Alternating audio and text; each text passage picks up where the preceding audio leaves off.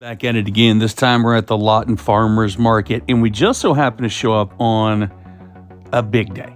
It was the 11th annual Tomato Festival, and they had categories I've never, I would never thought of. Ugliest tomato. I mean, yeah, I'm not gonna lie. There's a couple of ugly ducklings there.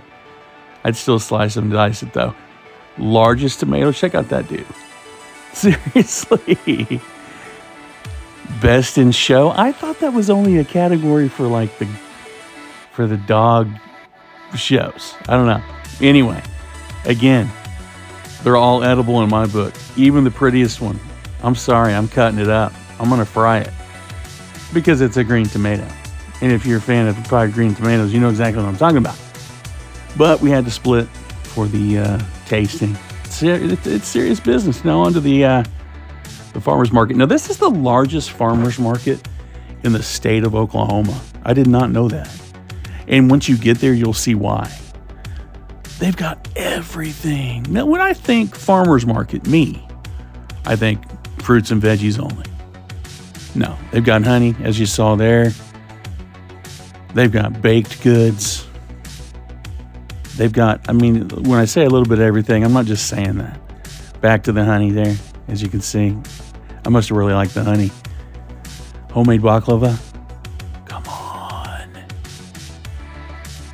Blues Bakehouse with some cool looking cupcakes.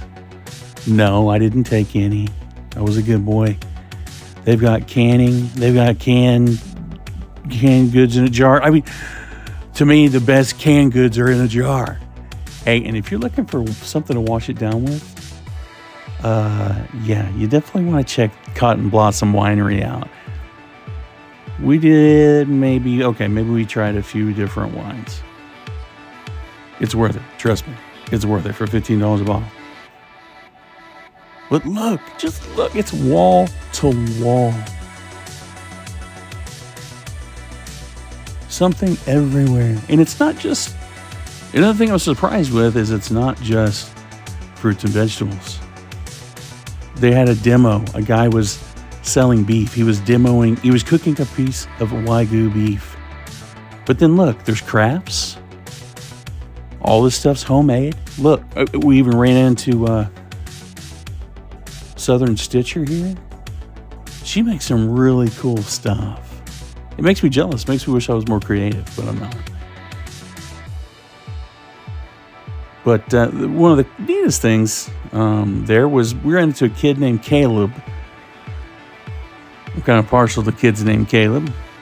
But uh, he, he and his brother do these wooden cutouts. They're very intricate. We bought a couple. But more, more homemade goods, tomatoes, of course. Bath bombs. Now, of course, they've got the, the tomato shaped bath bombs. And then there's more outside. As you, you can see, I snuck a peek at that guy's elotes. There's all kinds of food. More jams, jellies.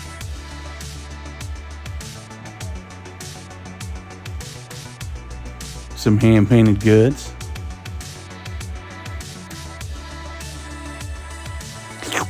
I could drink I could drink all those. But of course, I know it sounds like this was this was planned from the beginning. Maybe it was, but I had to stop by Redbone Indian Tacos. I had never had their breakfast taco.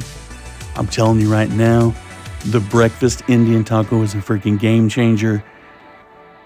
But if you like stuff like that, this, even this, this, more of that, and a lot of this, you've got to go to onlyinokShow.com.